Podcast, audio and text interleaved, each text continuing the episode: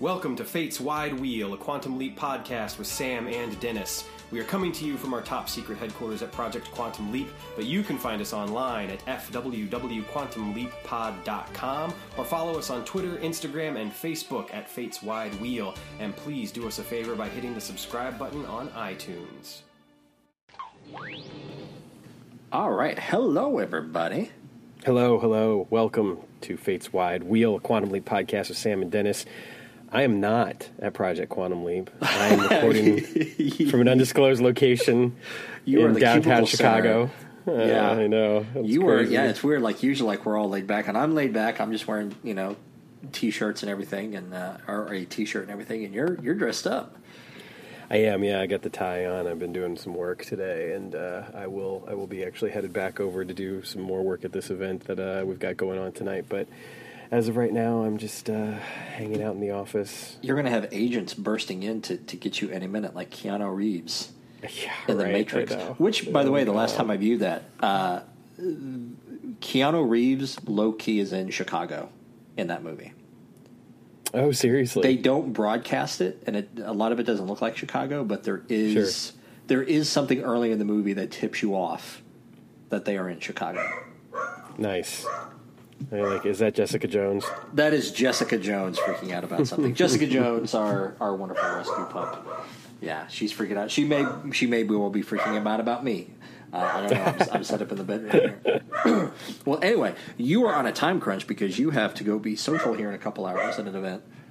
I do, I do. We do have an event later this evening, so uh, let's uh, get the show on the road here. Let's- let's this week right we're in. talking about a nuclear family, which is directed by James Whitmore Jr. Uh, this is uh, about the, I think, oh, fifth or sixth of fifteen episodes. Uh, he's directed Jimmy, Leap of Faith. He'll go on to direct trilogy and, of course, the finale, Mirror Image.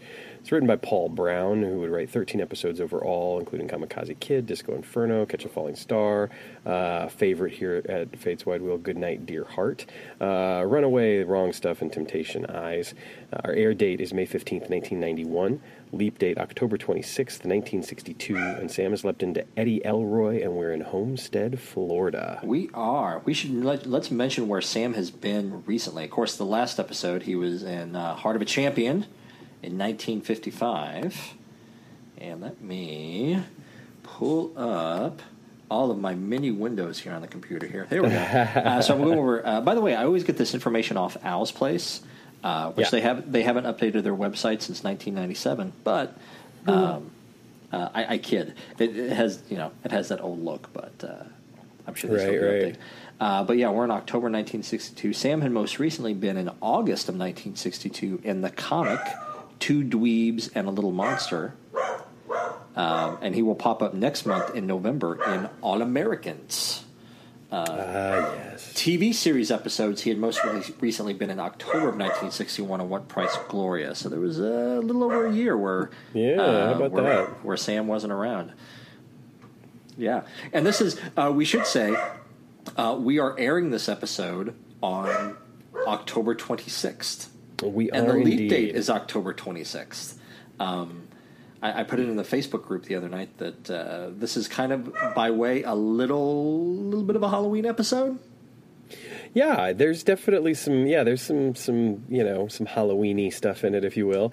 Uh, and you know, it's obviously apropos. We'll, we'll get more into this later, but uh, 52 years to the day that the episode is being released. Also, 52 years um, on from the Cuban Missile Crisis, which is a huge uh, plot point for this episode, and uh, really just um, you know part of the overall setting uh, and, and, and feel.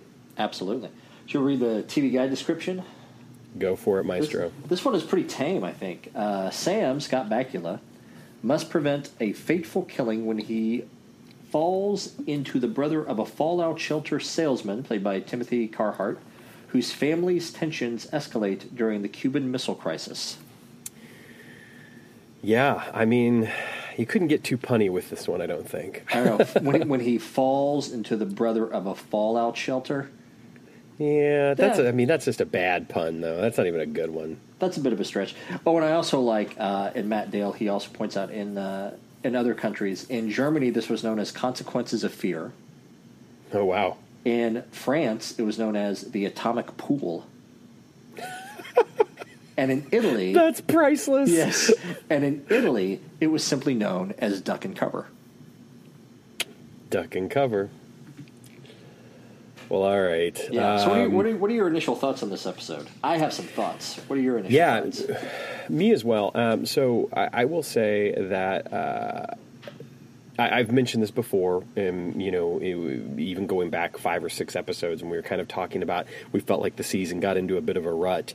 Um, and uh, this episode was one that I was very much looking forward to. Uh, I had pretty positive feelings for it, um, you know, all the way from remembering back to my first viewing of it.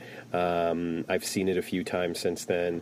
Uh, as with most of the episodes that we're watching, I really haven't seen any of these probably in over 10 years. And uh, as we're doing the rewatch now, I was looking forward to this one. It held up. Um, it, it's it's definitely a higher point I think of this season. Um, I know some people aren't necessarily huge fans of it, but uh, I, I just think it's very very good. I think that the tension is well done. Um, some of the criticisms that I've seen of it, I, I guess I can understand, and we'll get into that a little bit later. But for me, um, I think I was surprised at how much, maybe not some of the specifics, but how much of the episode I really did remember, um, and and so I was happy that it, it hadn't really diminished uh, over time um, as far as being what I thought was a quality episode. Sure, sure. So here are my thoughts. here, I- I'm going to reveal something about myself. Here's how much of a Quantum Leap nerd I am, says the co-host of Quantum Leap podcast. Yeah, right. I have had a recurring dream ever since Quantum Leap went off the air 25 years ago. And the dream is I discover an episode that I've never seen before. and that's it. That's the dream. Uh, Yeah. I have seen all of the episodes, but sometimes I dream that, that there was just one that I missed somewhere along the way right. rewatching this episode, I feel like this is as close to a lost episode as it comes for me. Oh wow. Uh, because when I was a kid, I didn't think the episode was bad. I just didn't connect with this episode. Um, uh, the subject matter didn't really hit me, and also it's the episode right before the season three finale right. which is iconic for for obvious reasons that we'll get into in the next episode. So this episode was just kind of uh, not ever on the radar for me. I don't think I've ever watched it whenever I bought the DVD set, uh, DVD sets. Um, I probably don't think I've seen this episode in over twenty years. oh nice. Okay. So I remembered the broad strokes of the episode. Yeah. Um, but uh, yeah, there was some individual scenes and individual moments in it. Like overall, we were talking off mic before we started recording. Just uh, the context of the episode and how uh, and how applicable it is to what's going on in the world today. Um, I I enjoyed this episode uh, quite a bit in comparison to, to previous episodes that we reviewed. For sure. Yeah, you know, I, I will, um, just to piggyback on a couple of things that you said, I, I, I think that um, it, it certainly, I mean, contextually speaking, uh, there there's a lot to say about this episode in terms of 2018. There's a lot to say about this episode in terms of 1962. The interesting thing is, is I don't know that putting in 1991 there's definitely something to be said, but I feel like it resonates more with the time it's set in and present day than it even did when it aired. Um, and I wonder if maybe that's where some of the disconnect came for you. I don't know, I, you know, or maybe why it's not held in maybe as high as esteem as I might think it, it deserves. And I'm not trying to say it's like a classic episode, like top 10 episode or something, but I mean, it's certainly on the higher end of the spectrum for me. Um, I do think that it's it's interesting because um, I lost I lost it. I lost the train of thought. Dennis, No, gonna it's have all to good. rescue me. It's all good. We oh we, we both got dad brain here. I know, right? Yeah. It's been oh god, it's been a long week. There's been there's not been a lot of sleep. Oh, I hear you. But it, it's yeah, you know, you're right. I hadn't really thought about that. But in the context of 1991, things were pretty pretty posh back then. Uh, yeah. No, I will say. I mean, uh, 1991. Uh, that was correct me if I'm wrong. That was just a you few had, months after the after the first Gulf War. Yeah, Desert Storm. You did have the Desert Storm, and I was thinking about that actually as I was saying that. And I think that you know the biggest difference about Desert Storm for a lot of people was, and and and, and I'm just thinking of it again from you know from a ten year old's perspective for the most part. But I remember those days as it was something that we celebrated almost.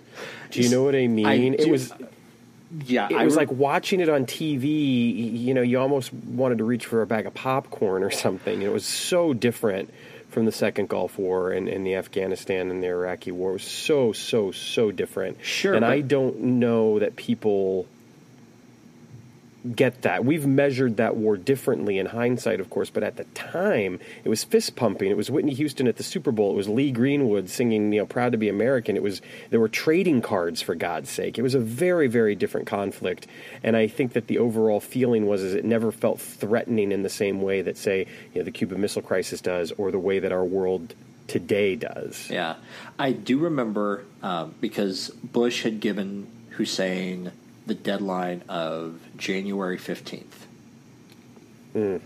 to to get his people out.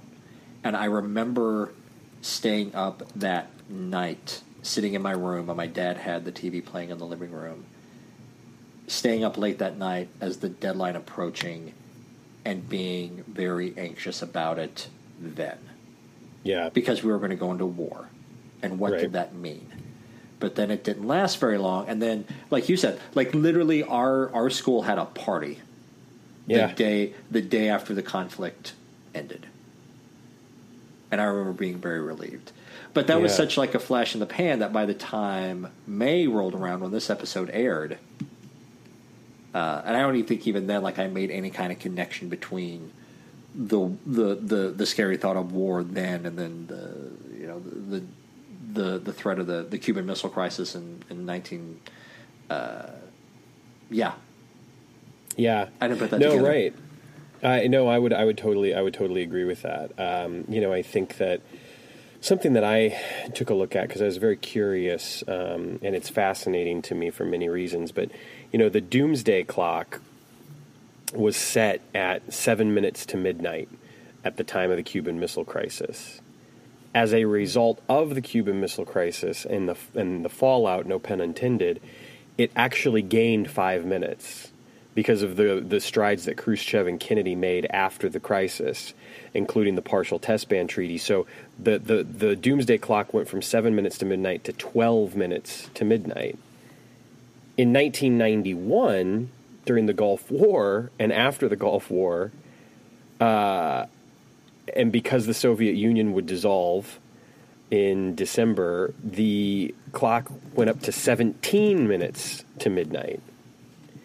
Here's where the real kicker comes in okay. because as we sit here talking right now, the clock is at two minutes to midnight. I just, I just Googled that. Wow. Now, for those that don't know, um, the doomsday clock it, it represents the likelihood of a man made global catastrophe. It's been maintained since 1947 by members of the Bulletin of the Atomic Scientists Science and Security Board, and basically it started off to represent the threat of global nuclear war, which the closest we've ever come to the best of our knowledge was indeed the Cuban Missile Crisis. Now, the, the doomsday clock does a little bit more than measure that threat. It also takes into account uh, climate change as being potential for global man made catastrophe. Um, so that obviously has a lot to do with that two minutes to midnight. Um, but it's it's it's just I don't know. It's it's fascinating again to kind of contextualize where we were in 1962 to where we are now. Now, yeah. So you were saying, yeah, it looked like in 1971 we were 17 minutes from midnight. In 1995 we were 14 minutes from midnight, and here we are, two minutes to midnight. Yeah, and it's been on a, a very steady decline um, since about you know 1998 or so. We we gained a minute in 2010. Um, a lot of that had to do with the climate change conference, which you know pretty much our president decided to wipe his ass with. So Yeah. it, it, it no longer, you know, no longer exists uh, for us anyway. And being that we're such a huge contributor, but yeah, the fact that we've actually lost. Um, you know, as much time as we have, in essence, and let's face it, this is a theoretical thing. It's, Sure. it's, it's, you know, it's not, it's not any real predictor. It's not meant to say that, oh my God, everybody, we've only got, you know, a little bit of time left. It's more an, an idea of, of some well informed human beings who say, hey, look, we should be very concerned because the consequences of our current trajectory could be quite grave. Which, again, contextualizing this episode, that was certainly what was happening uh, in Moscow and Washington, D.C., as these events played out over 13 days. Exactly. Um, you know, I, I don't know that we should. Uh, uh, we don't need to be too much of a history lesson here. Uh, no, sure, yeah. I think we kind know, of I jumped may- ahead, like yeah, contextualizing uh, as we do, yeah. Um, Yeah. But yeah, that's that, that's the backdrop of this episode. And what's interesting is, uh, you know, just just thinking about it now, this is probably the most recent episode, if not one of the first episodes of Quantum Leap that really it deals with something on a global level. However, I think this episode has the fewest amount of sets and locations than any episode in recent memory.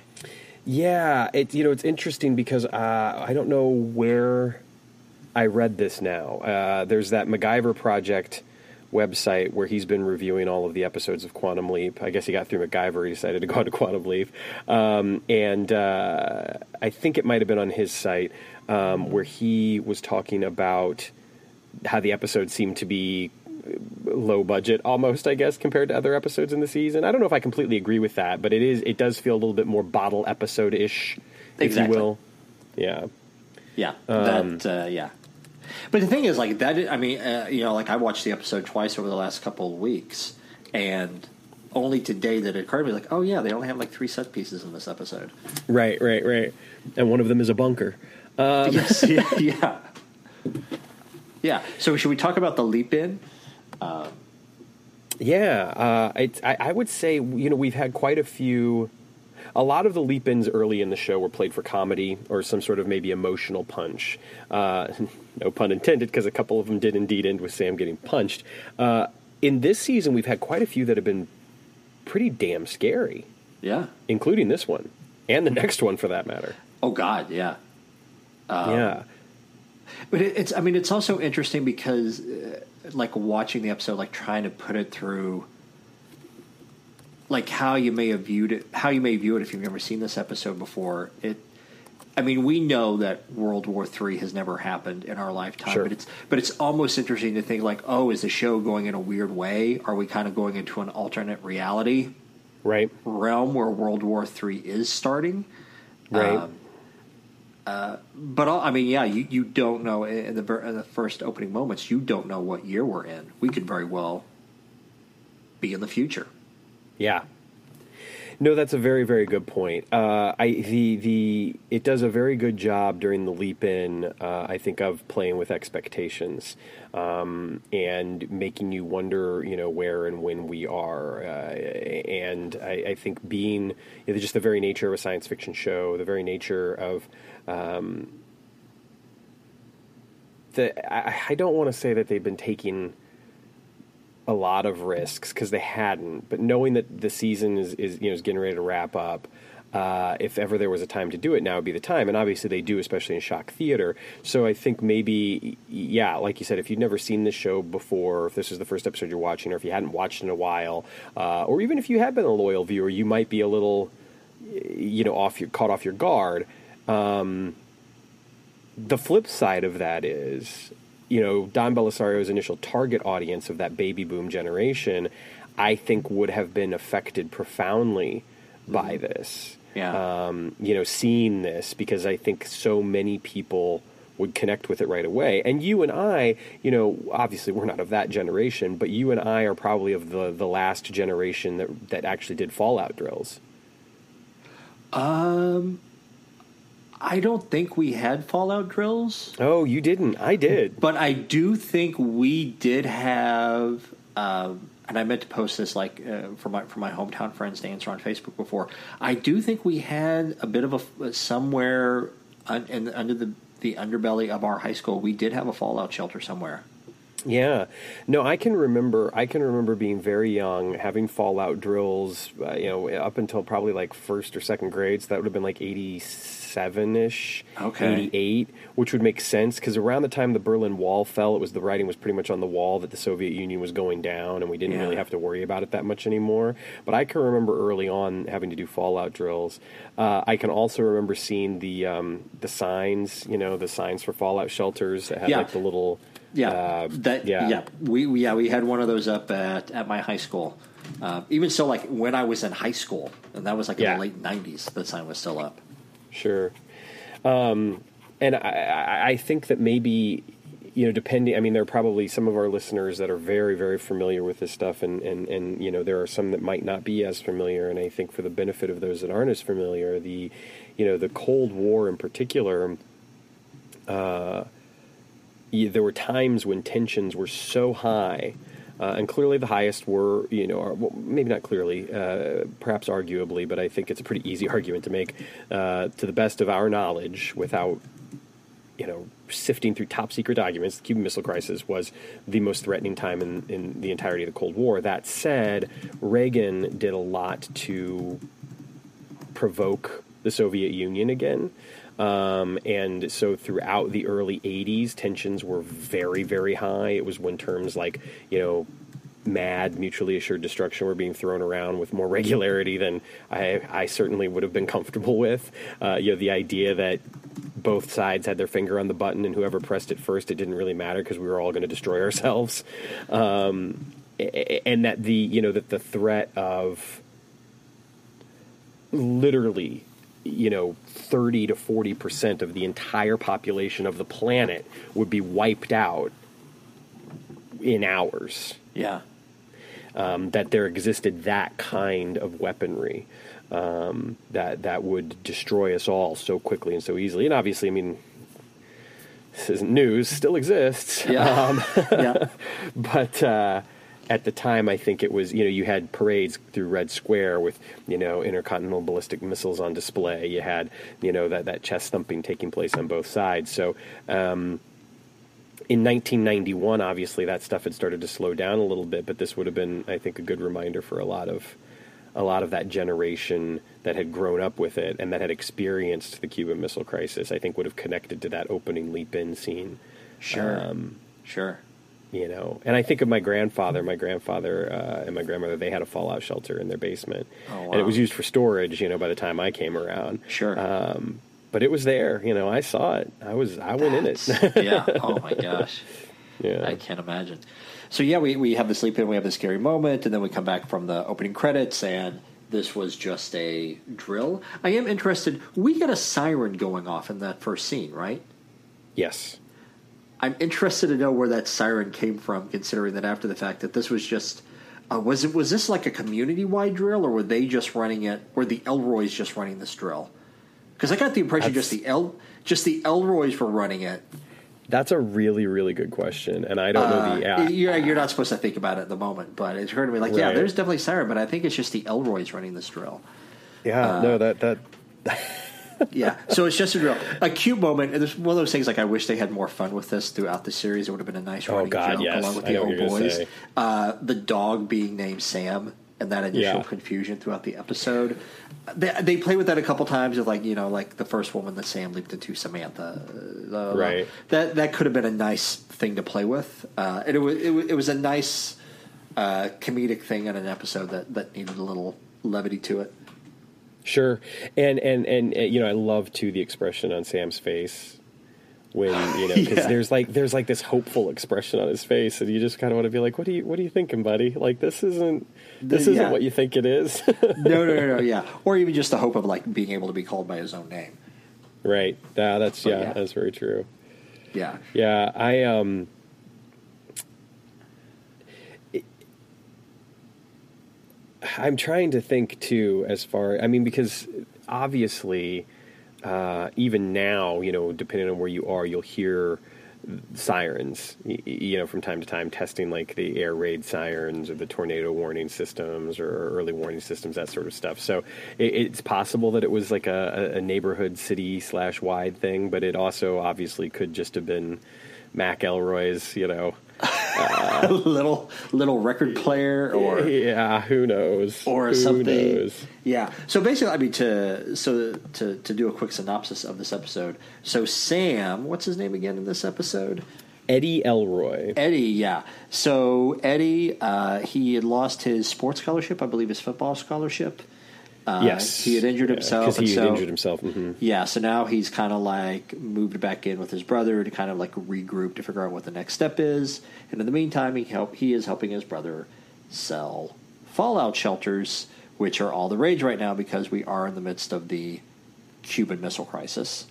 Yes. And, And it, at this point, we're like 10 days in, it's worth noting. So, like, it's, you know, this is like day 11 when Sam leaps in. So, tensions were pretty damn high by that point. yeah, uh, I'm trying. Yeah, yeah. Um, so yeah, so the the next night, their neighbor Bert the Turtle Rosencrantz, uh, he is going to get shot trying to get into the shelter. He's going to get shot. He's going to get killed, and then Mac, the brother, is gonna is gonna go to jail for murder. So so that is what Sam is there to prevent. So we have Mac and we have their children uh, Stevie and Kimberly and wife Kate. Um, and and so while he is home to regroup, uh, Mac is pressuring uh, Eddie to get in on the family business and sell some bomb shelters. Yeah, yeah. Um, and uh, so the Bert the Turtle thing uh, is actually a reference to the black and white short film Duck Yep. and Cover from 1952, which um, Bert the Turtle was a you know the, the sort of the mascot for Duck and Cover, which um, let's face it, we now know is the most useless possible tactic ever. Which would have been a good way to you know the last thing you see before you die to be the grass. Um, Yeah. So, uh, um, completely useless in, in the instance of a, nuclear attack. Um, and uh, Bert, uh, the neighbor, apparently, you know, they thought looked enough like Bert the turtle, which I can kind of see it actually. Yeah, Um, uh, yeah. Is this a good time? This is a nice segue to go into our IMDb segment and, and I talk about the completely cast agree. here. Yeah. Uh, so Bert is played by Kurt Fuller, um, who is very recognizable. Um, you know, most You've seen him, recently, yeah. Yeah, most recently, uh, Law and Order SVU, Shooter, The Good Wife. Uh, one of my favorite roles of his uh, is as the uh, coroner on Psych. Um, he was just Oh, okay. fantastic in that. Another one of my favorite roles of his, actually, most recently, was on uh, Parenthood. Uh, he plays um, Christina's doctor when she has breast cancer. Oh and God, yeah, that's right. Yeah. fantastic. Yeah. Um, just a fantastic role for him. Um, Scandal, Supernatural, Desperate Housewives, Boston Legal, Alias, uh, and Ghostbusters 2, Yes, he was also amongst many, many others. Uh, many others, yeah. Uh, Betsy's fa- one of her favorite movies, Midnight in Paris, which is also a, a time travel Oh, movie. yeah. Uh, Yeah, he absolutely. is uh, he is the dad of Rachel McAdams. Nice. In that nice. movie. Yeah, it's a great movie. I really like that movie a lot. I do, yes. I don't know if I've stayed awake through the entire thing ever, but I do enjoy that. I, I, I enjoy it. I enjoy it in pieces. Um, and then uh, the other the other one that I singled out here would be, of course, uh, Timothy Carhart as Mac, another fairly recognizable actor, uh, currently on the show Yellowstone, which I don't know anything about. Um, guest spots on Mad Men, CSI, 24, X Files. He gets our Star Trek shout out of the episode. He played Lieutenant Hobson in Redemption um, from Star Trek Next Generation. His character ends up being second in command on a ship that Data ends up uh, being the commanding officer on, and they have uh, quite a hostile combative relationship as much I- as Data can be combative until he earns Hobson's respect. Yeah, I just watched that one a few weeks ago, as a matter of fact, and I didn't recall that, they're, that that's the same actor, but yeah, that definitely is. Yeah. Yeah, uh, but also a lot of other stuff. Thirty something was another thing I noted, but he he's got quite the uh, resume as well. Um, the the kids and the mom not quite as much really. Um, they uh, didn't, yeah, just didn't have. Uh, you know the the the, the daughter uh, was the voice of uh, Sarah in the Land Before Time movies. Um, the the boy uh, he's he's done some stuff here and there, you know, uh, up until even I think the past ten years or so. So he's been active, is, is clearly like you know out in Hollywood and whatnot. Um, the mom though, I, I, I her resume pretty much bottoms out at around ninety, something like early nineties, right? Yeah. Yeah.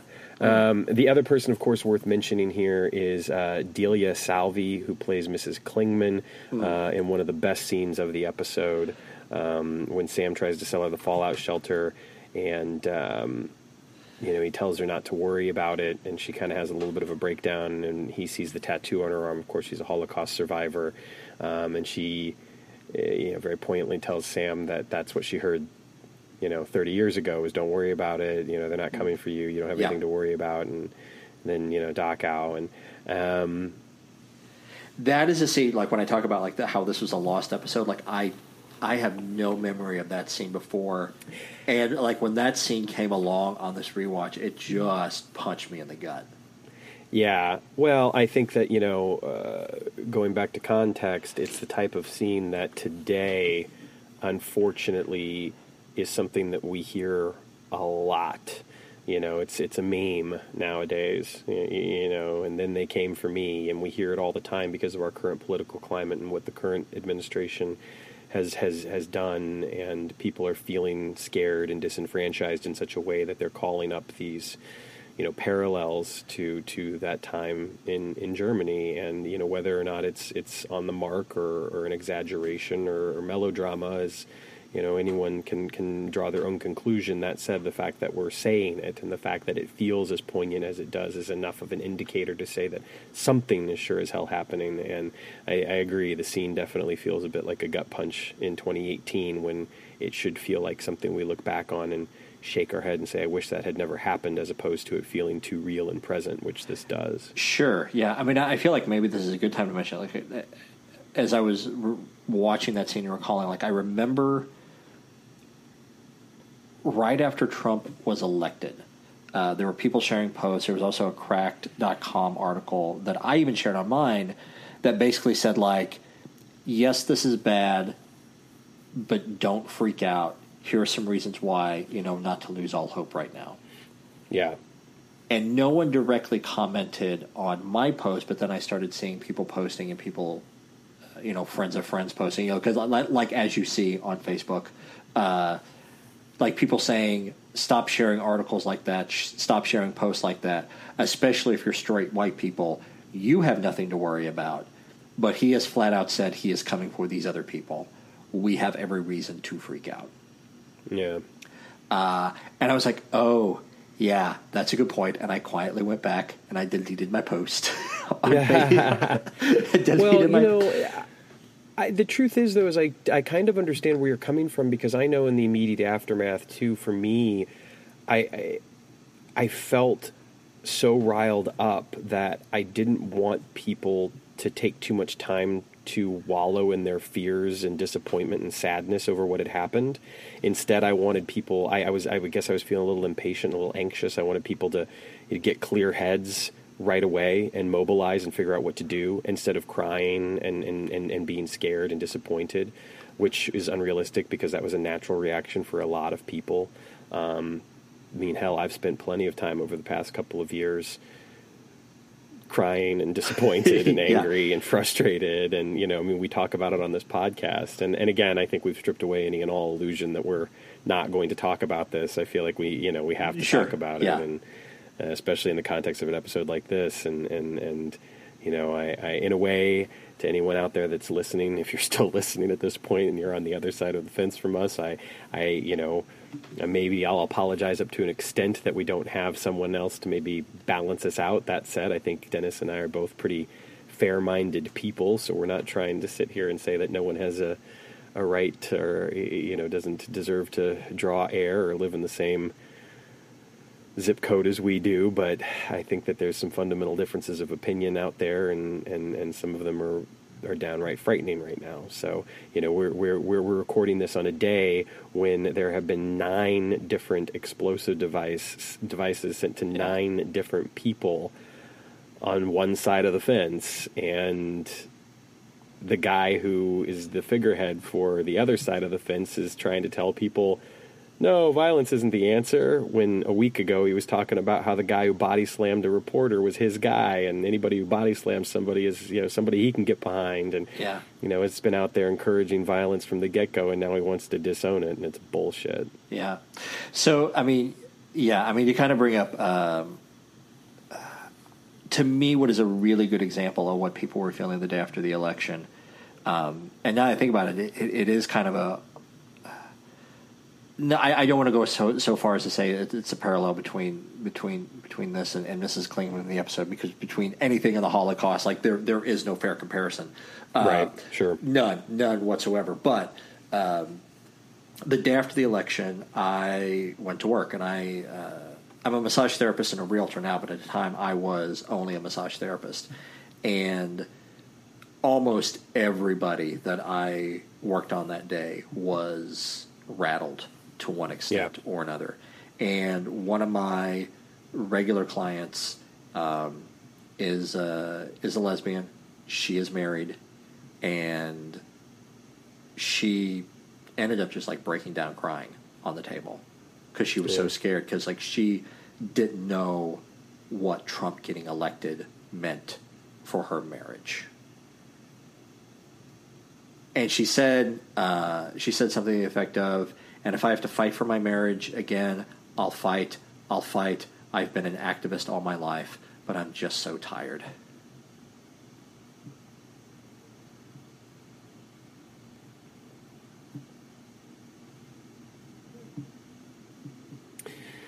Yeah. Man, I mean, I saw people crying on the train going to work the next morning. you Yeah. know.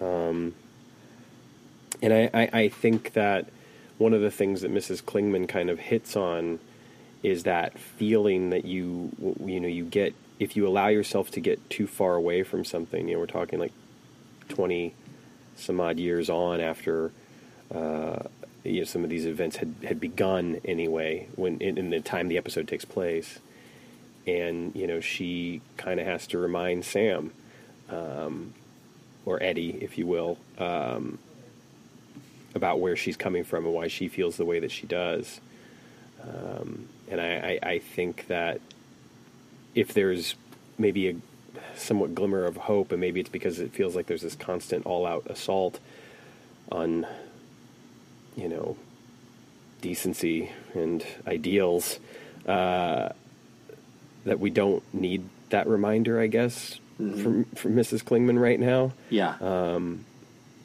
But maybe in a way that's what you got from your from your client um, you know that idea that uh, yeah there have been people that have been fighting a long damn time and just when you know people were starting to see light at the end of the tunnel um, it's like somebody turned out the lights and, and Yeah. Now the thing, uh, yeah, and uh, uh, the, the silver lining to this, and, and this is a discussion that Betsy and I've had a lot. We had this discussion the other night. The thing is, is like, um, and I think Obama said this to his staff the day after the election. Uh, you know, hi- history is not a straight line. History zigzags. The pendulum swings back and forth. I can't remember how exactly he puts it. The thing is, like, we have the, the pendulum has swung hard one way, but that just Yeah. means when it swings back the other way, it's going to swing back even harder. And hey, man, maybe we'll see evidence of that in a couple of weeks. You know, we we can we can hope. I know that there's, there's a lot of commentary from both sides saying a lot of different things right now. So who knows what we're going to see? But we could maybe we'll see the start of that in a couple of weeks. Hopefully so. Yeah. So to kind of, uh, yeah, I mean, we're, we're, we're, yeah, we we've gone over the plot. We're kind of all over the place. And th- this is the the thing that I find fascinating about this episode, like putting it in the context of today, is that we have that scene, which, by the way, it, it's it's a great scene because it has a great message, but it also ends on such like this, uh, on this heart tugging note of levity. Because Oh, be- yeah. because because the The- scene starts off says I, I I'm not much of a I'm not much of a salesman, and at the end of the scene, Sam says, "Well, if you feel this way, and then if nothing can stop it, why are you thinking about buying a shelter?" And she and she starts laugh crying, and she says, "You're right. You're not a very good salesman." Yeah, And it, and it just ends on a great note. And then Al walks in at the end of that scene, and uh, call Sam uh, a, a, a, good mensch for yeah yeah Right, because he's because because Al's like I've been you know how long you been or Sam says how long you been there? And Al's been there you know I've been there long enough. And and and no you're right. I mean it is interesting the scene you know it starts off almost with a sort of a lighter tone and then it gets you know very serious uh, and then it kind of ends on that lighter tone and it is it is really nice and really well done. I think the episode as a whole is is actually very well written and constructed. Um, I, I think that the the overall tension, uh, you know, holds together really well. I, I, you know, especially Sam, oftentimes doesn't feel like he's being heard. Um, he's trying to offer hope in, in certain situations. I think the scene with uh, the son, the little boy, is, Stevie, is, yeah. is, is, very yeah. well done.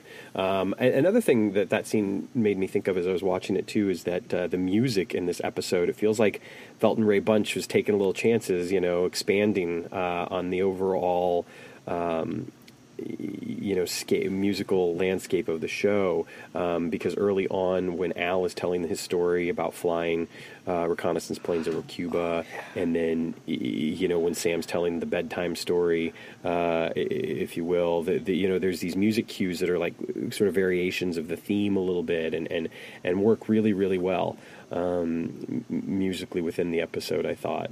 Um, that's right. I, I, I, had that's a bit of Al's history that I had completely forgotten. Again, yeah. touching back, like I had almost like completely forgotten this episode. So yes, I had forgotten that bit of, of Al's history, and that was a really nice scene. So you know, I think that um, just just to, to, to throw a few more facts out there at everyone uh, that you know the Cuban Missile Crisis it would last for 13 days. Um, obviously, there's the the you know rather well known film 13 Days with Kevin Costner um, that, f- from what I've read, uh, does does a pretty good job. Um, you know, dramatizing the the events. Uh, there's also another film called Missiles of October. The funny thing is, is Missiles of October is actually based on Bobby Kennedy's book 13 Days, whereas 13 Days is not actually based on 13 Days, okay. um, but but another book.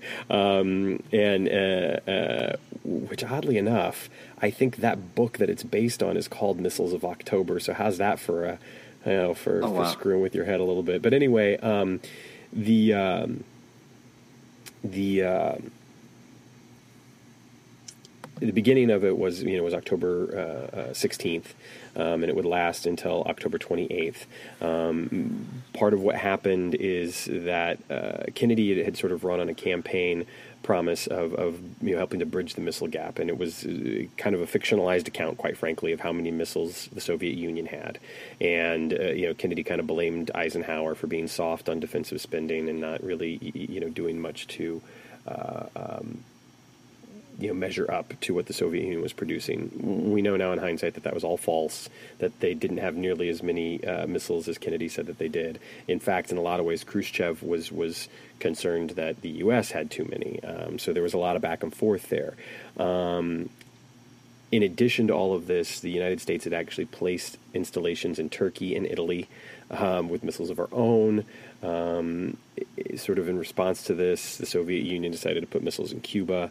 Um, everyone knew at that particular point in time that the Soviet Union outnumbered our ground forces two to one. They had more guns, more tanks, especially in Europe.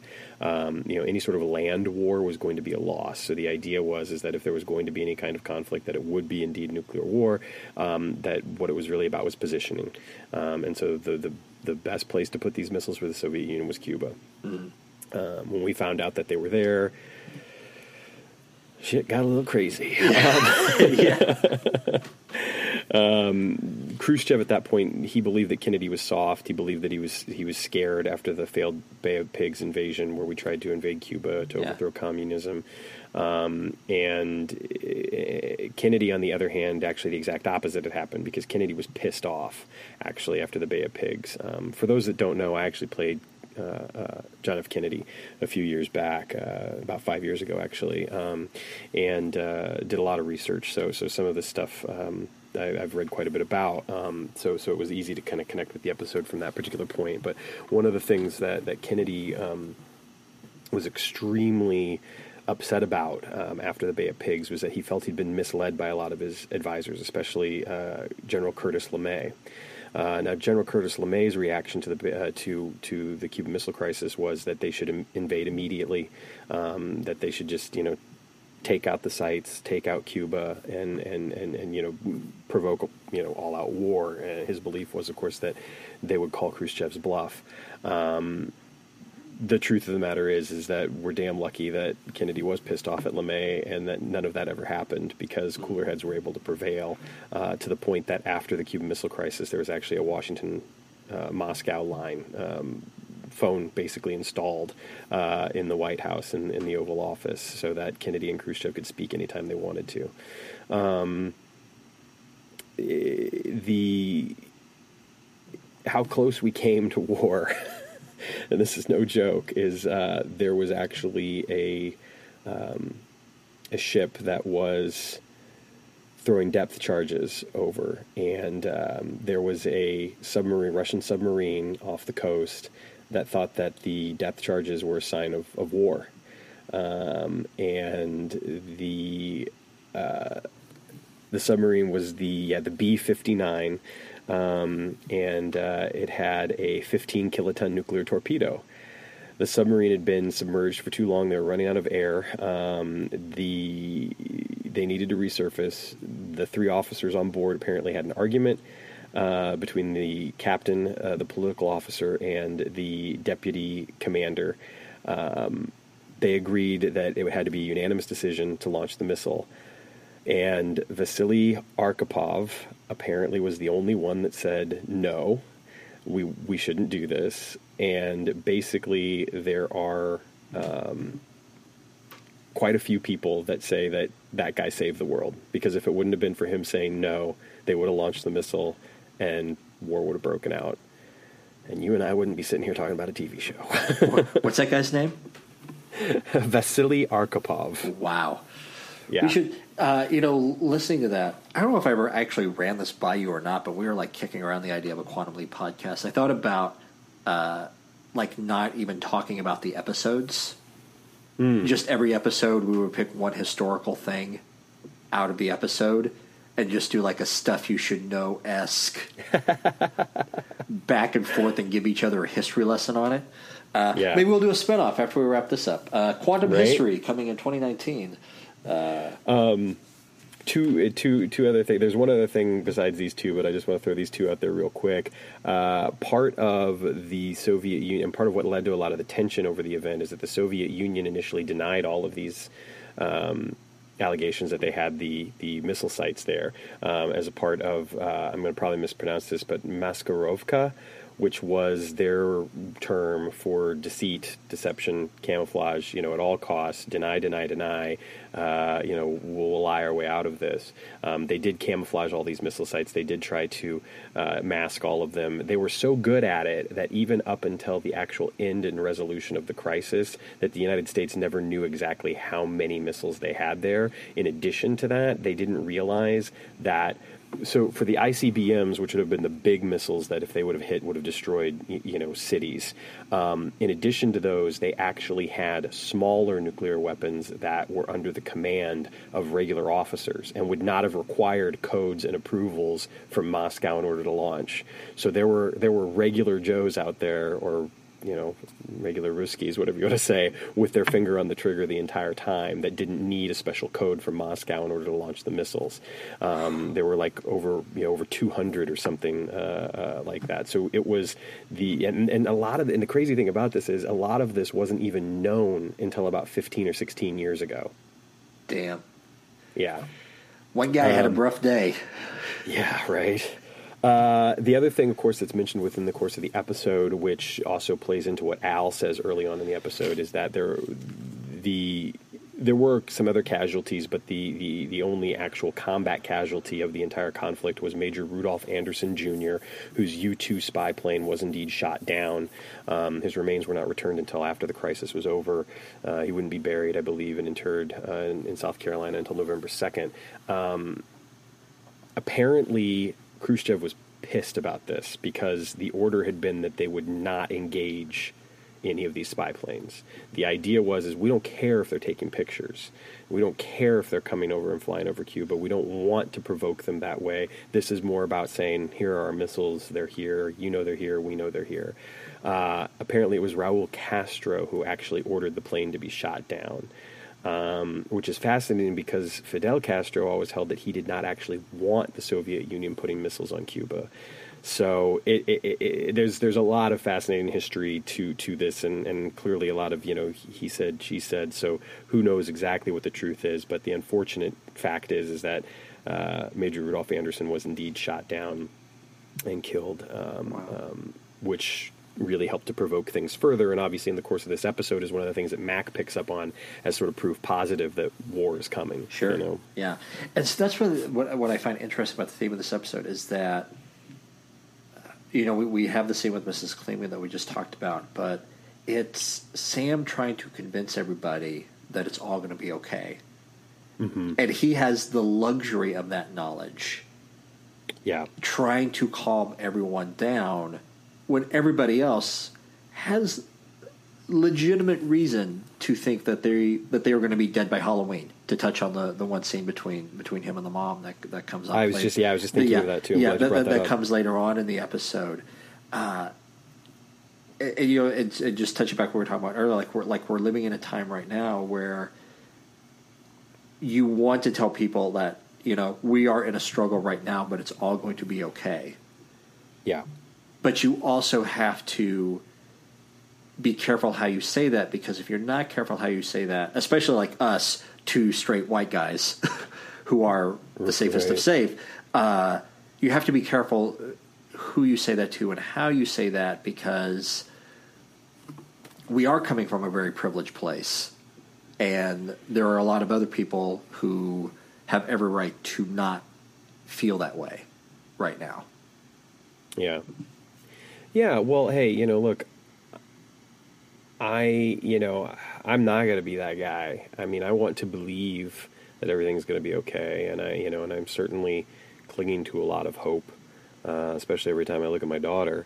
But oh, um, oh god, yeah. But uh, the, you know, the threat of so much. Uh, of what they were feeling in the context of this episode in 1962 during the Cuban Missile Crisis feels very real again. Um, and I'm not trying to say that we're anywhere near that particular level.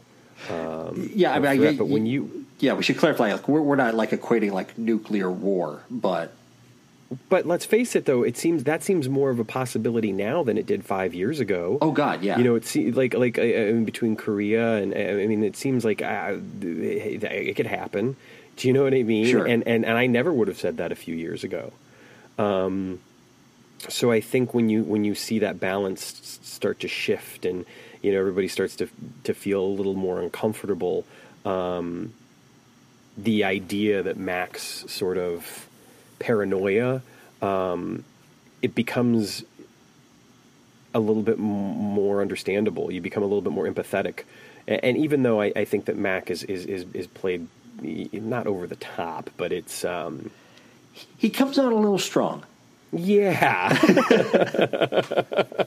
so so you know I, again I'm not saying that you know we're to that that well that fever pitch, but I do think that uh, again just contextualizing the episode and today, it, it, feels a little more real than I would like it to. Yeah. No, and and to touch on Mac and kind of shift gears a little bit. What's interesting about his character, and I don't know, I, I don't know if this is in the betrayal or in the writing, but he does seem to be of both worlds of like yes, the world is going to end, or it's legitimately we are, the world is at risk of ending. Mm-hmm. I feel like he literally believes that. Like he is not just saying that to people in public to sell his shelters. I really feel like he actually legitimately feels that. But yeah. but at the same time, he's also trying to make a buck. Yeah, I'm so glad you brought that up. Right? He's ba- he's basically profiting off of other people's and his own paranoia.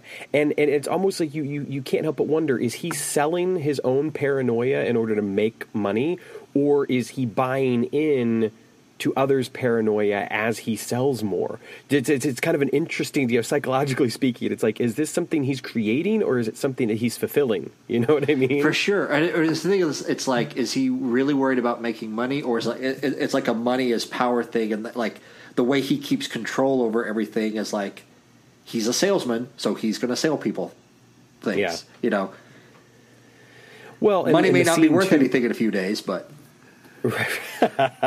yeah, all right, good point. Well, the, and you know, with with the people that he tries to sell, um, you know, like early on, we see Bert, um, Eddie making or Sam as Eddie making the pitch to Bert and and doing a terrible job of it as he reads from the pamphlet, and it's fun because you can see Mac, you know, kind of standing there like trying to get it, you know, get him to be bigger, get him to be more sincere, but Sam's just sort of reading, you know, monotonously out of this book, and Bert at first, you know, turns him down, even though he's getting the neighbor discount of twenty percent off, so it would instead of being three grand, it'd be like twenty four hundred dollars, um, and um, and then you get the scene later on when Bert's in there, you know, stealing food from the shelter, and Sam finds him there, and Bert has bought into that paranoia now. You know, Oh, yeah. the grocery stores are running out of things. Everybody's crazy. There's a line. There's you know, there's soldiers in the street. There's this. There's that. There's that. And he's and he's freaking out. And he just you know basically shoves the check at Sam, and is like, "Here, you know, take my money." And Mac is over the moon when Sam gives him the check. Yeah. you know, thinks it's like the greatest thing he's ever done. Um, it's yeah, it, it, it's it's it's a little hard to like Mac, and especially the way the episode ends when they're sitting there after the speech, and like Mac's kind of all distraught about what am I going to do? I got my guys, I got you know. There's been like you know five cancellations or something like that of Yeah. people's construction of their fallout shelters. And then Sam brings up the idea about swimming pools, and then you, you realize that Mac's going to be okay, and the family's going to make all this money, and there's a part of you that's kind of like, I don't really care if he does. You know, I mean, that's a product of like, you know, we got to wrap the episode up in a cute little bow. But yeah, I was watching, I was like, you know, uh, you know, we just had a really traumatic event. Stevie almost shot and killed someone. Let's let's unpack how. Tra- I mean, just having gone through the Cuban Missile Crisis and having gone through this like really traumatizing false alarm at the end of the episode, that is going to put you in therapy long enough. Right? On top of that, you almost killed someone. Your son almost killed someone. Uh, you know, I would like to see him going off to, to, to therapy and maybe Mac working on his anger issues and everything. But again, uh, you know, this is a TV show. We got to wrap it all up nice and neat. Sure. Well, in Stevie, you know, the thing about Stevie is it's not only does he almost shoot Bert, but that, like, when we see things from Stevie's perspective, he doesn't even see Bert. All he sees is I the soldier. love that. He sees this, I do too, but he sees, like, this looming, sh- terrifying shadow of a soldier in front of him, and he's, you know, the, this, this machine of fear uh, has just completely overtaken this poor boy who Sam has tried to you know soothe by giving him the bedtime story about traveling through time and you know and the freak out that um, of course what's the what's the the girl's name? Uh, Kimberly Kimmy. The thing that, that that she you know when she breaks down because now she doesn't have the faith in her father anymore because Eddie's saying she's a lie he's Yeah. a liar and you know and, and the scene between the mother and it, it, it's the family dynamics that are at play and the fact that the father has become so unhinged and paranoid and the way that you see it affecting the children and the way you see it affecting his wife um, and then on the opposite side the way that sam's you know attempts to allay all of these fears and, and, and lessen that, that paranoia and the effect that that has the power struggle that kind of takes place uh, is actually well done. Yeah. um, i remember what i was going to say earlier actually going all the way back. Uh, i had mentioned uh, a few episodes ago that uh, i compared this episode favorably to thou shalt not and upon watching the episode, while I, I, I think I know why I did that, I don't know that that was a fair comparison because I don't know that I would class this in the same family drama realm that I would an episode like Thou Shalt Not.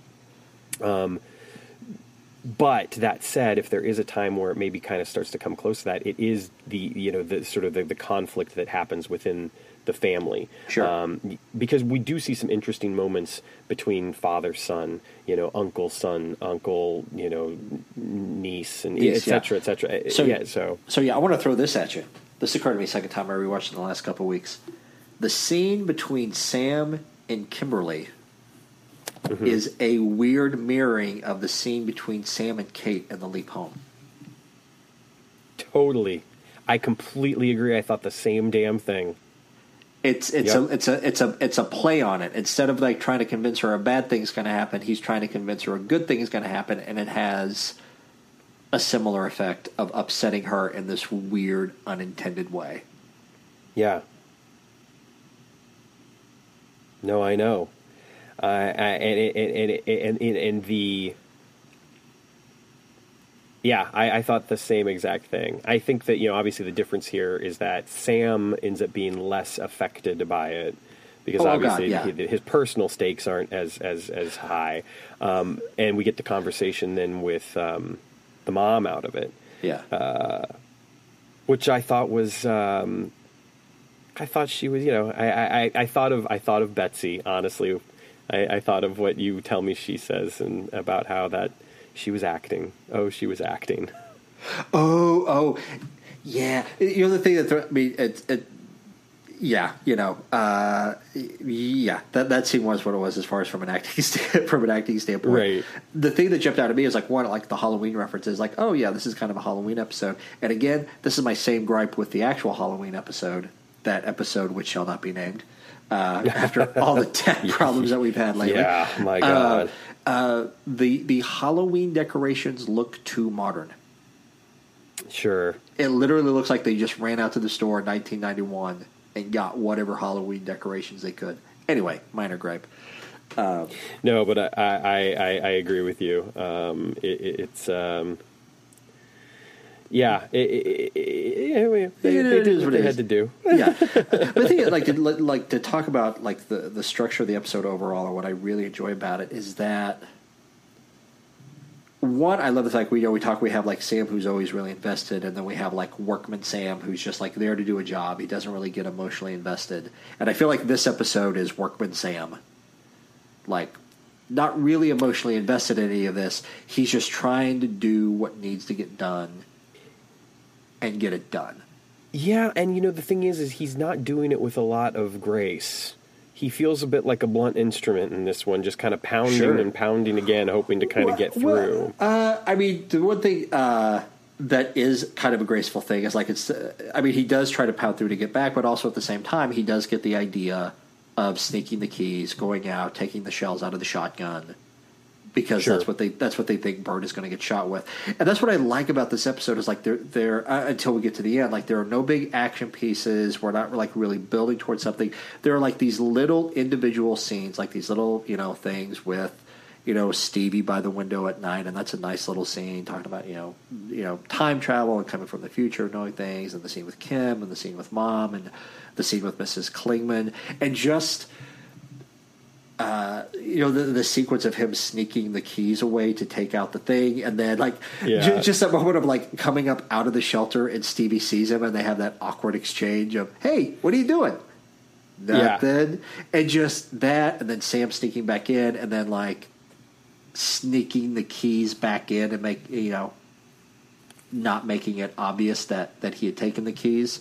Um, Right. And then even like later on when he's uh, the scene before that when he's burying the shells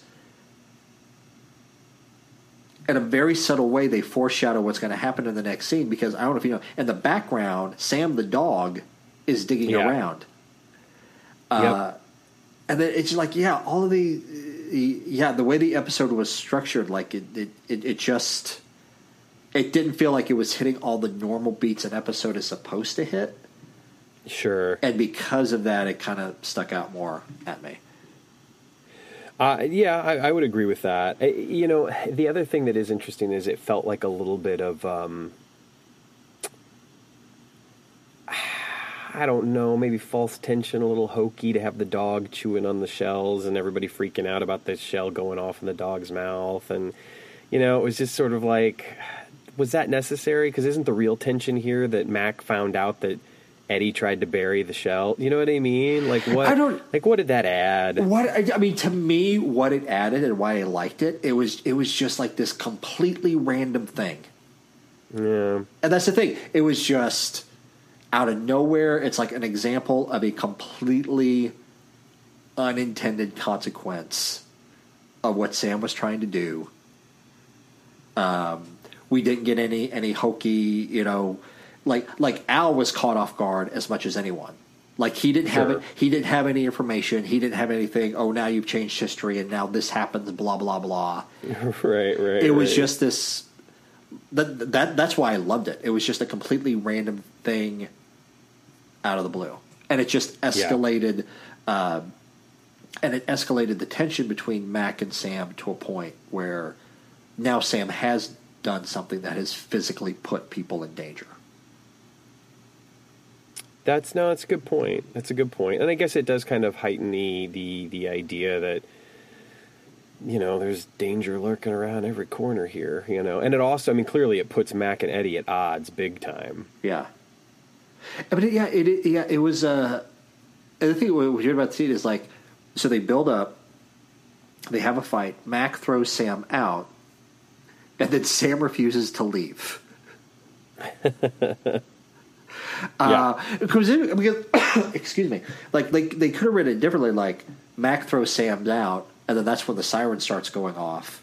Sam doesn't have time to leave, but instead we get this weird thing of like Mac tries to throw Sam out, and then we like jump a little bit later, and then Sam's voiceover says that him and Mac argued for hours after the point with him refusing to leave.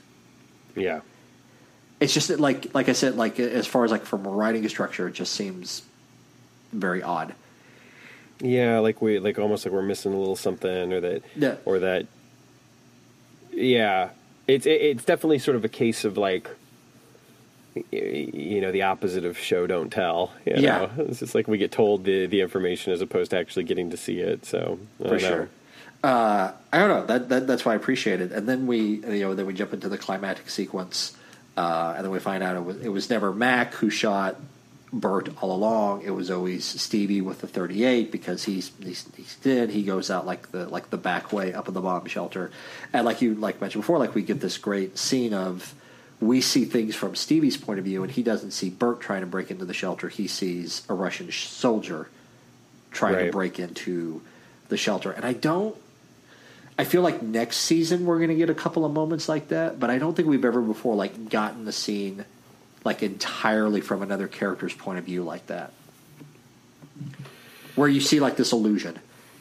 No, I, yeah, I think you're probably right. I mean, obviously, we've gotten things from Sam's point of view that are that are sort of false, if you will, or a little unreliable. But you're right. I don't know that we've really gotten anything from another character's point of view quite like this. Yeah, so I really, yeah, I really enjoyed that.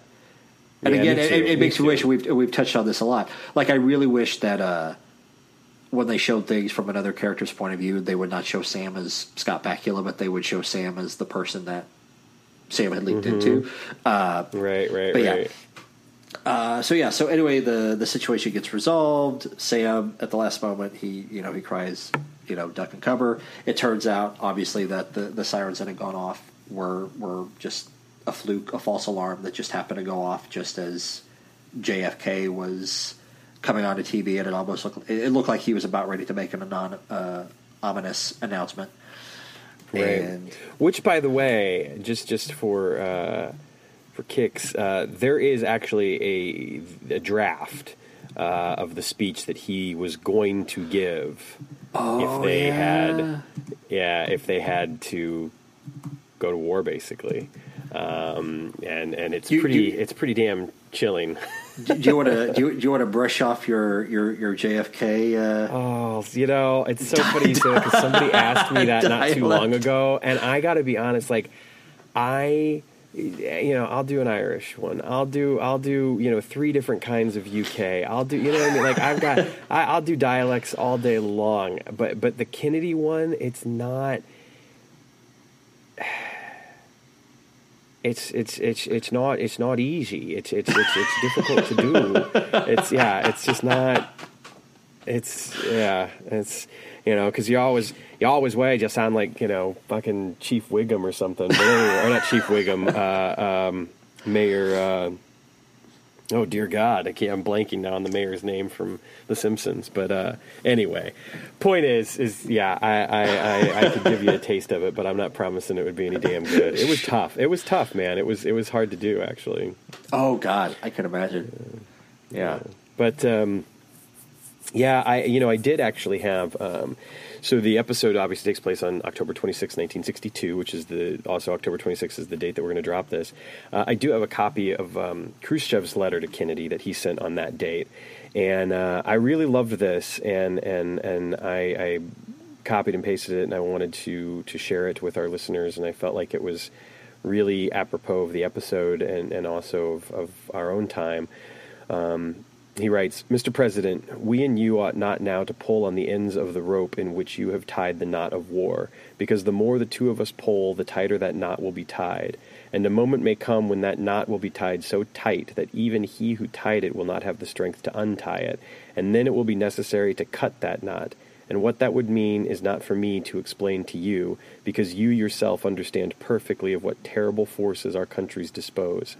Consequently, if there is no intention to tighten that knot and thereby to doom the world to the catastrophe of thermonuclear war, then let us not only relax the forces pulling on the ends of the rope, let us take measures to untie that knot. We are ready for this. And I love what that says. And, you know, I thought earlier about sharing something that Kennedy had written or Kennedy had said. But it almost became more important to me to share something that Khrushchev had written or said. Because one of the things that's beautiful about this episode is Sam is telling Stevie at one point that the Russians aren't bad people. Yeah. That they just want, you know, they just want the same things that we want. And I think that that gets, that's the thing that we lose sight of so often. Whether or not that's the people living in the red state or the blue state, or whether that is indeed, even now in 2018, the Russians or or the Chinese or the North Koreans or you know it's it's it's so important I think to take note of the fact that no one wants to press that button. And I have no doubt that there are people out there that are terrible power hungry greedy human beings that don't value human life that they see as beneath them in any way, shape, or form. But the minute we start to talk about an entire country or an entire political party as being less than or the enemy, we've already lost. So it's important to remember that common thread and in this particular instance, that common thread that was espoused by Khrushchev in this letter is that neither one of those guys wanted to press that button. Mm. Not Khrushchev, not Kennedy. And at that particular point in time, they were able to create a dialogue mm. when they, in essence, basically had guns pointed at each other's head, mm-hmm. heads. You know, and, and and I just think that that's incredibly important for us to remember now. That's a great point. I feel like you know when we when we talk about you know like we've been at odds with, with Russia and and Korea the last few months, but I always feel like uh, you know at least uh, us progressive like like we're at odds with Putin, we're at odds with Kim Jong Un. Like we're like mm-hmm. like we don't find ourselves demonizing the the the common Russian person or the common Korean person. I do yeah. think we are much more apt to demonize the common Trump supporter. Hell. it's hard, man. It's hard. I know. Yeah. Um, to kind of check ourselves on that, but yeah, yeah, yeah. No, absolutely. I mean, that's the thing. It's like it's it's one thing to say it. You know, it's one thing for me to sit here and, and say all these you know wonderful little things. I hope they're wonderful. I don't know but you know, it's it's another thing to live up to it. Um, and I think that uh, you know that's something that Adlai Stevenson once said. You know that um, it's one thing to have to have principles; it's another Sure. thing entirely to live up to them. Yeah. I've been thinking a lot. he was, and he was talking about. He was actually talking about the Bill of Rights and freedom of speech. yeah. And um, you know, it's it's it's pretty easy to talk about how important they are, but to actually live up to it is a whole other thing. thing. you know? Yeah, I mean, the, um, I was listening to a podcast the other day talking about you know like the Me Too movement and why it happened now, at, at, at this moment in history. And uh, this is something that I observed, but I didn't know that there was actual like name for it. Uh, but horizontal violence, when you can't you can't overthrow the person in power, so you turn and you fight the person alongside you that you can fight. Uh, so I've been thinking about that a lot between liberals and conservatives yeah. as of late. So I'm just trying to just trying to check myself as as far as the attitudes I have towards the towards the average Trump supporter. Yeah, no, I can I can get behind that. As long as it's not Lindsey Graham, Mitch McConnell, or Donald Trump, I'm pretty much okay.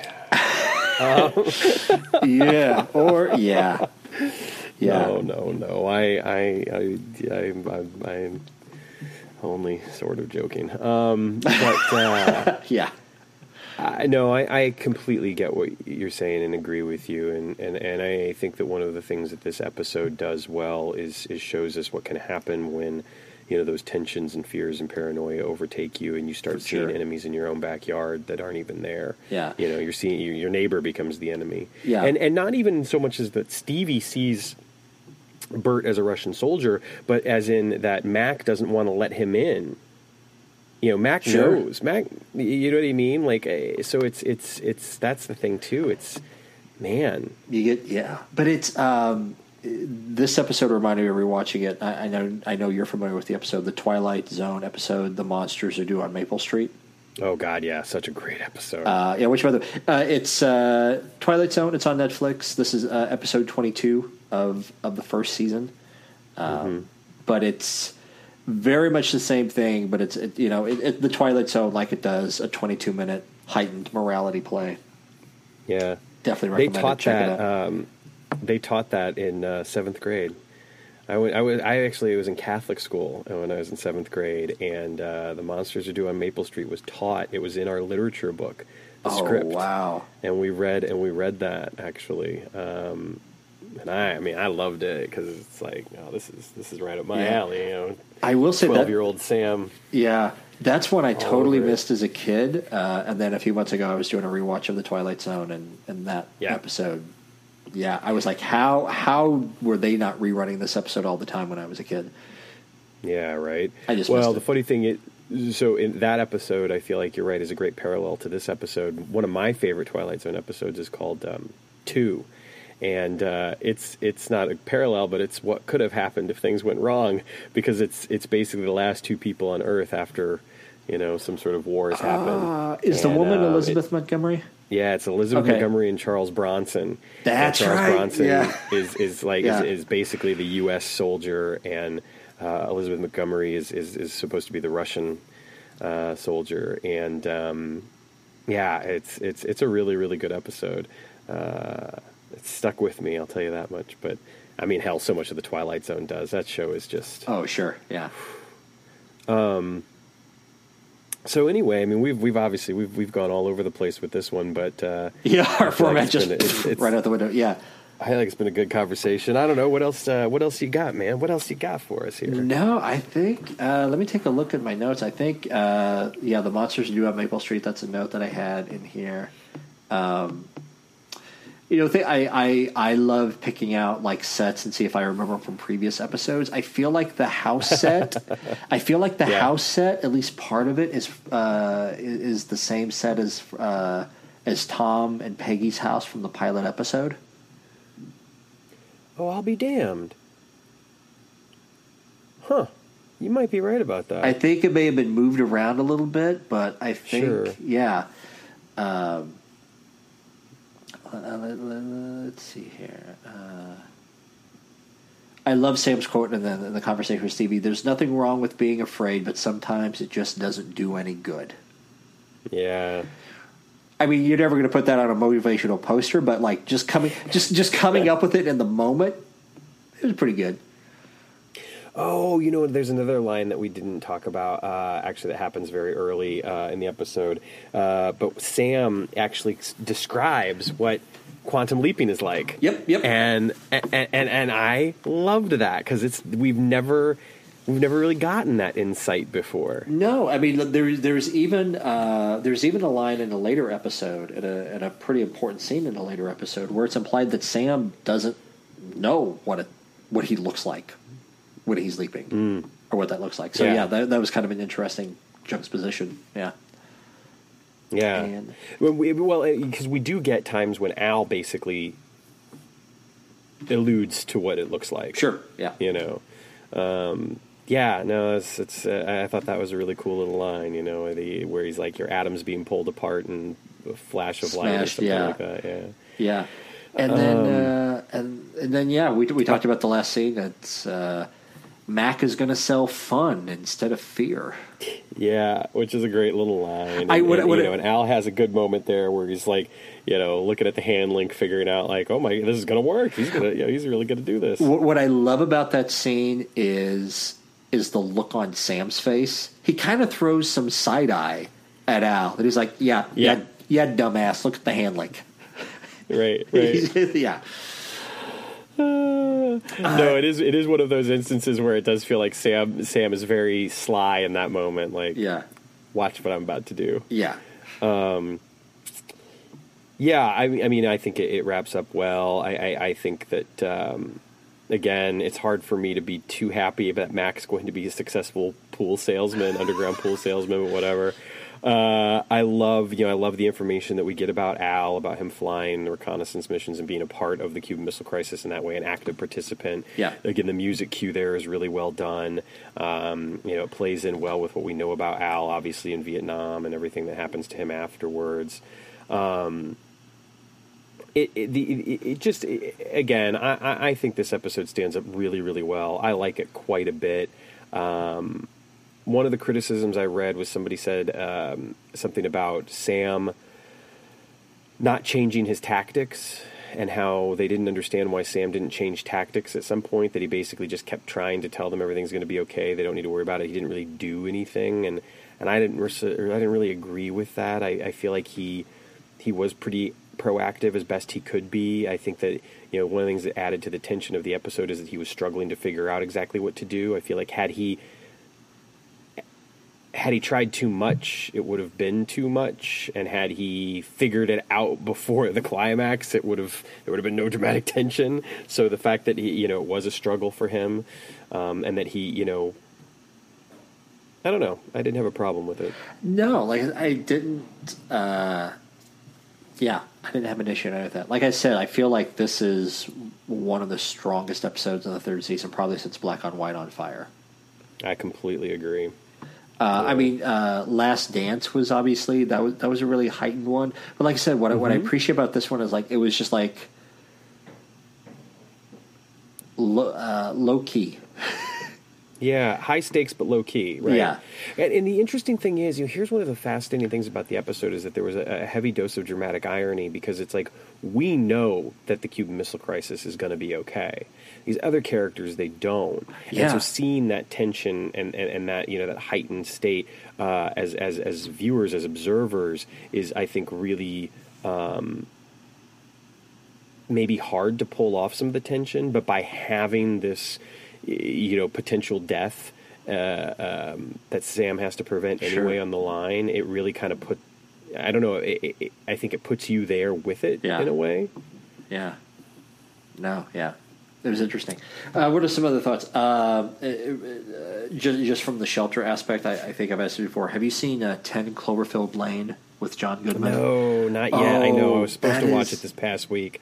It's been a long one, man. Yeah. Oh God. you know, yesterday when you were when you were talking and, and you lost your train of thought, and I could see your face, and I could see you trying to get the thought back. There, you know, there's a scene coming up. and I- There's an episode coming up where where Sam gets Swiss cheesed mid sentence, Yeah. and that is what being a dad is like.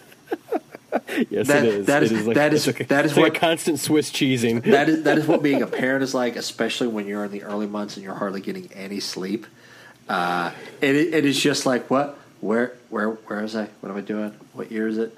Uh, You d- you know you did bring something up though that I'm glad you did because it's one other point to touch on. Sam's memory in this episode is actually pretty good. yeah, yeah, because yeah, there's he's no- and and you know I feel like they subtly they subtly play into it um, without being too overt about it. It's really nice because uh, you know Al has this moment which I, I firmly believe could have just been Dean Stockwell realizing you know that that was would have been the case in the context of the character and, and what had come before. Is Al almost looks at him surprised in a way that uh, that Sam is remembering all of these things. yeah. Um, and I thought that was a really nice touch on Stockwell's part. You know, just to just to kind of be like. I don't have to tell him what's on the hand link because he knows, and I'm surprised that he knows He because knows, yeah. he doesn't know shit. I mean, it's like like like he can remember the facts. He just uh, there there is a great scene later on, like while while Sam is burying the shells, and, and he's criticizing like the duck and cover in the cartoons, where Yeah. where Sam is like, where Al is like, you don't remember how it was. Like the the kids need to have something to feel like. Yeah, and, and that's great because we do get another. We get a little window into Sam's, you know, childhood. But he talks about because he would have been like, you know, eight, nine, ten, or whatever when this was happening, and he remembers his mom like canning food like furiously, like we have to have food, we have to have food, and you know. But he also mentions that being in you know Elk Ridge, Indiana, it wasn't as like for them the stakes weren't as high as if you were living in in southern Florida. you yeah, know. yeah. Um, well, uh, yeah, not that there wasn't an awareness, but yeah. Yeah, I remember uh, right after 9-11, I was in Western Kentucky. I was in Murray, Kentucky, which the the closest major town that other town that people may know is Paducah, Kentucky. And you know, mm-hmm. people were all like all worried about you know like an actual like physical attack on on our area. And it's like calm down. Right. We, we are in Western Kentucky. yeah, yeah, yeah, yeah. Well, hey, if we'd have been in Chicago, that worry might have felt a little oh, more Go- honest oh, to come by. I God, suppose. I but- can, I can, I can only imagine. Anyway, Yeah. so to, so to, so to, to wrap it up, Sam. You know, I do want to th- no Sure. before we before we wrap it up. Actually, that just made me think of something, and I'm going to throw it in here. I was actually actually at a concert a couple of weeks ago, and um, it was a um, songs from the hymnal, which was uh, Brian Fallon was the headline act from he's the lead singer from the Gaslight Anthem, and Craig Finn, who's the lead singer from a band called the Hold Steady, was the opening act, and he has a song called Newmyer's Roof, and uh, apparently on September 11th, 2001 he was in New York and he was not very far from the towers at all. And uh, he was staying with his friend John Newmyer, and uh, they went up to Newmyer's roof and they were watching this happen. And uh, in the midst of all this chaos, you know, and as the buildings fell, when the Uh-huh. first tower fell, his buddy, you know, just kind of let out this this sigh, and you know, they were both just shaken. And then he looked over at Craig and he said, "You want a beer?" And he went downstairs, grabbed a six pack, and they sat on the roof drinking beer, you know, watching chaos. And you know, the thing that Craig Finn said is, "It's like, what? What else?" I, I, I, looking back on it, I'm like, man, that seems kind of crass. But in the moment, what else were we going to do? What? Uh, You yeah. know, it's just like I guess I guess yeah, well, let's just drink a beer. Let's just drink a beer and watch the world come apart, you know. Yeah, I mean, because Um, I mean, you know, in that very moment, like who, who, yeah, Who- Yeah. And I think that that that that human aspect of how we deal with things is something that this episode certainly touches upon from every level, from the way the kids are dealing with it, from the way Mac is dealing with it, from the way his wife is dealing with it. And granted, you know, the the fear and the paranoia that we talk about certainly drive a lot of their actions, but the flip side of that is sometimes sometimes people you know all they can do is just sit back and be like, well, I guess I'll have another beer. yeah. I remember uh, uh, uh, an acquaintance of mine, uh, Kevin, in the storytelling scene here in Chicago. I remember him telling a story once about this. Either was like later in the day on 9-11 or it may have been on nine twelve, but he was uh, downtown Chicago, just like standing in a corner waiting for the walk sign, and uh, he was standing next to a stranger, and the stranger just uh, out of nowhere just turned to Kevin. He's like, I have no idea why I'm doing this, but uh, my name is Dennis. just want to introduce myself. I hope you're doing okay. That's it. They introduced themselves. They walked across the street together. That was their moment. And that was that. You know, maybe that's part of the point, you know. Instead of trying to make a buck, instead of, you know, getting freaked out and shutting everybody out, instead of, you know, being mad because somebody got the potato chips before you did or whatever the case might be that yeah. You know that that's what we you know that's what we need. And we need each other in those in those times. You know we need to be able to turn to each other and you know share that share that human experience. I mean it's it's it's it's i think it's one of the reasons why i became an actor. And in turn it's one of the reasons why i do this podcast. I- I- you know it's it's not just about talking about quantum leap with my friend it's about sharing something and and hoping that you know somewhere out there and i think i genuinely think with a couple of the conversations that we've had with some of the people that interact with us i think that this is happening and it's and it is incredibly rewarding in a way and i don't mean that in any sort of like you know selfish or arrogant kind of way Sure. but to, to, to, to know that that we are sharing something you know and and, and that people uh, are listening and, and even more importantly returning that and sharing things with us um, it, it's it's it's touching and and and um, it feels good and and I think that yeah Yeah. you know It was like, hi we- my yeah. name is Sam yeah, I am Dennis, and here we are. Uh, yeah, we you know we have admittedly a small listenership, but I like like the conversation that we have in, the group and on the page. It's always very civil. Uh, I follow with the Halloween movie coming out. Uh, I follow a Halloween podcast, and I follow their Halloween page because I, I know uh, I know a couple of the people. Like a couple of them are based out of Chicago. Uh, Dan Caffrey, you know him. He did the Oh, yeah, he, he- totally. he did the sound for us for, for the show that we met on. Uh, he's one of the, the hosts of the show, and he lives in Austin, Texas now, but he dials in for it. Uh, That's But it's like watching like they've like they've had a lot of success with their podcast, and but the the, the downside of that is like on their Facebook page, like almost every post, somewhere down in the comments, a fight breaks out just because some some listener makes a shitty comment Nah. like trying to tear down the host for something or other. That's a bit of a tangent. I just say that to say I, I, I love our little listenership that we have and, and, and the yeah, conversation for that we sure. have. No, I, I completely agree. I mean, this has been this has been a joy, and and it's it's crazy to already think about it. But there are definitely times when I, I take a pause and I think to myself, man, we're over halfway through the series. We You know, are. It's like we got we got less to do than what we've done, and I don't know how I feel about that. Yeah, there, we got we, we got the novels, we got the comic books, and uh, Absolutely. Hey, man, you know what? By the time we get done with this thing, the reboot's going to be in production, so we're going to have plenty to cover. oh, who knows? Yes. oh man, one day. Oh, by the way, speaking uh, speaking of uh, uh, other like like quantum leap actor related things, uh, shout out to Scott Bakula. Oh, yeah. He is finally he has finally been on a TV series that surpassed hundred episodes. That's right. Enterprise didn't do it. Quantum Leap didn't do, didn't do it. it. Mr. and Mrs. Smith didn't do it. Oh God! oh God, no. Uh, but uh, yeah, NCIS New Orleans passed hundred episodes recently, and I, I, I saw an episode. Uh, he was on uh, the Colbert Show, and I didn't. I never really thought about it, but I realized, like, yeah, he had never been on a show that surpassed hundred episodes, and nice to happen finally at sixty four Yeah, well, you know. after you after you've been working for over thirty years in the business. Yeah. Ah, good for him. To a nicer guy, it couldn't happen. Yeah, yeah. Anyway, so should we talk about the, the, the leap out? Let's do Bring, it, man. bringing it back around to Scott Bakula. Uh, a shocking development.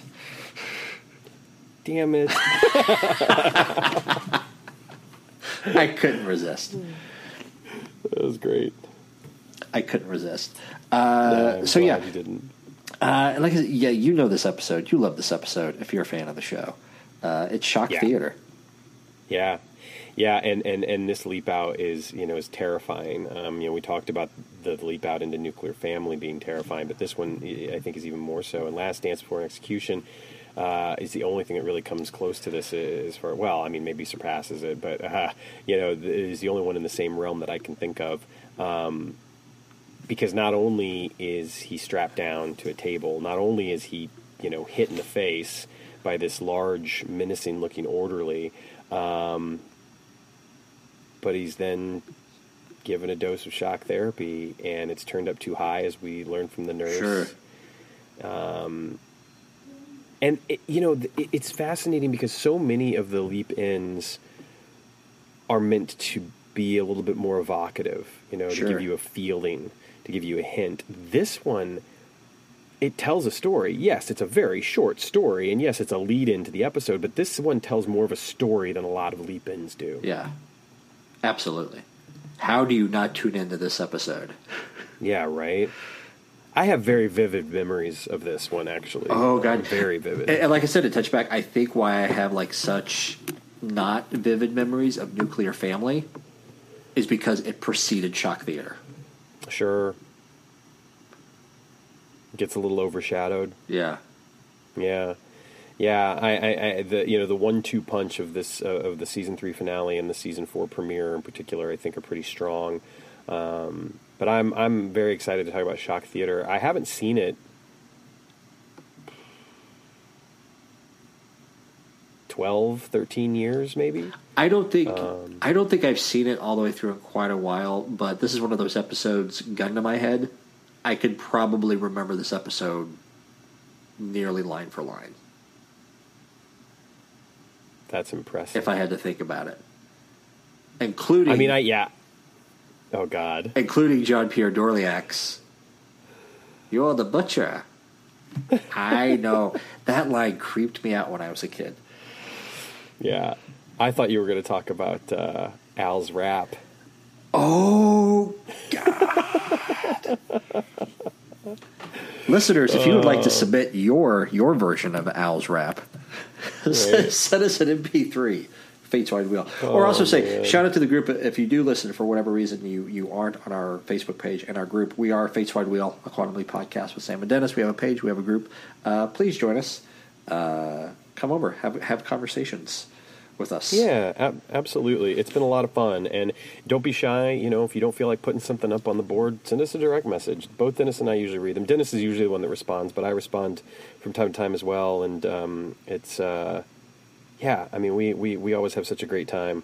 Um, talking with everyone and, and, and we have no problems uh, if you call us out and, and tell us that we've messed something up either. So you know we, we, we try to get it right as best we can but uh, I think that one of the cool things about the dialogue is, is not only do we get these great you know exchange of opinions but sometimes people are able to pick up on something that we missed whether it's a fact about an episode or you know maybe maybe a um, a feeling about what something might have meant. So um, engage and and um, you know, we're sitting here talking about a show that's been off the air for 25 years. We might as well try and have as deep of a conversation as we can about it, right? As we can. Um, so yeah, next week we're going to be talking about shock theater. Yeah, we're gonna. Uh, Uh, we're gonna have a speaking of uh, group, uh, listener Karen is going to be guesting on that episode.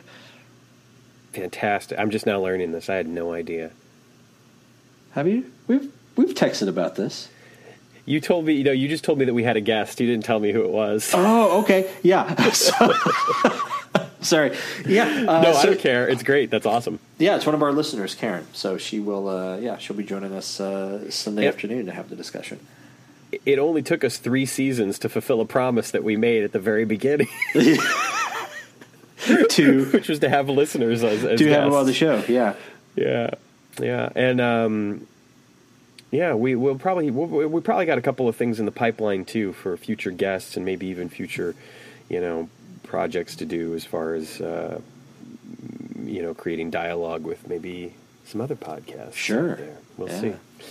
Uh, but in the meantime, We should. Uh, yeah, you got to get. You got to go be social at a at a work. I do. Yeah, I got to go socialize. Uh, the good thing is, is I get to do it with a drink in my hand. So um, Oh, we until would- Tibby Johnson learns their alphabet, we are going to uh, going to leap out of here. got to leap out of here. Yeah, I got. I got Did a you, date. did you get that one, Dennis? I did. Yes, I did. Right. I got I got a date with my wife and the house on Haunted Hill. or, or that, or the, or the Haunting of Hill House. That's it. And uh, we went to New Glarus, Wisconsin last weekend, and so we have two New Glarus beers left. So we're going to enjoy we're going to enjoy those. And I love it. Yeah. Nothing better on a fall night. Nothing better on a fall night, as far as I'm concerned, than good beer and a good scare. So Yeah. enjoy yourselves. enjoy enjoy And, yourself. um, get get home safe, and tell Jessica and Hattie that uh, that we said hello. We'll have to visit. We haven't actually seen each other in person. Since. I know we definitely definitely need to do that. Yeah, uh, sooner rather than later. Um, before we go, I'm going to let everyone in on a little secret because no one has said anything about it. So I feel like I can divulge some secret information. Last week's episode required some major editing because for the first hour my microphone was off. So I had to go back in and literally re-record everything to the best of my recollection and to the repartee that was still there between you and Leva and insert it back in.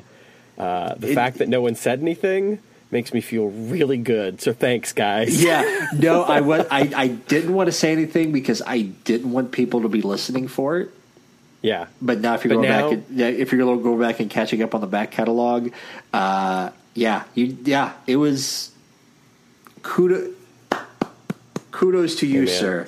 That's, that's all I needed. It was just a little, little, little applause, little No, no, on the back. no, yes, no, yeah. I uh, if I didn't express it uh, offline, yeah, I greatly No, appreciate no, it. I, I just didn't want uh, to call it out because I didn't want people to be listening for it. That was that was Well, hey, man. that was some brilliant uh, ADR, I think they call it uh, in the industry. Yeah. have to Oh go back God. and Speaking of which, the ADR at the beginning of this episode was terrible. When they're coming out of the, uh, Oh yeah, it was pretty bad. yeah. It it happens. But hey, the show.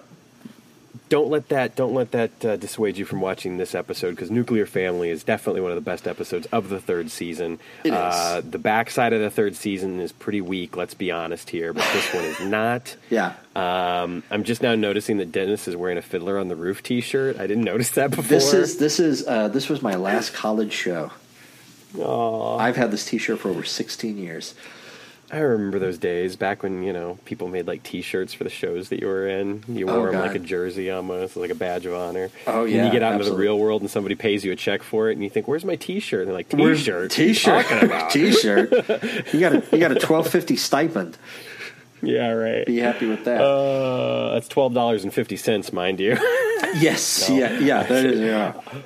All right, it's the Witchet Hour. It's late. You got stuff to watch, beers to drink. I got to go schmooze with some people, hang out. Thank you all so much for listening. We're going to leap out of here. We will be back next week with Shock Theater. Um, I think that's it. That's it. All right. Thanks for listening. All right. For sticking around, everyone. All right. Bye bye. Thank you so much for listening to today's episode. If you enjoyed what you've heard or have any questions or comments, don't be shy. Reach out to us online at fwwquantumleappod.com or Twitter, Instagram, or Facebook at Fates Wide Wheel. And remember to hit the subscribe button and leave us a review on iTunes, Stitcher, Google Play, or wherever you may be listening. Until next time.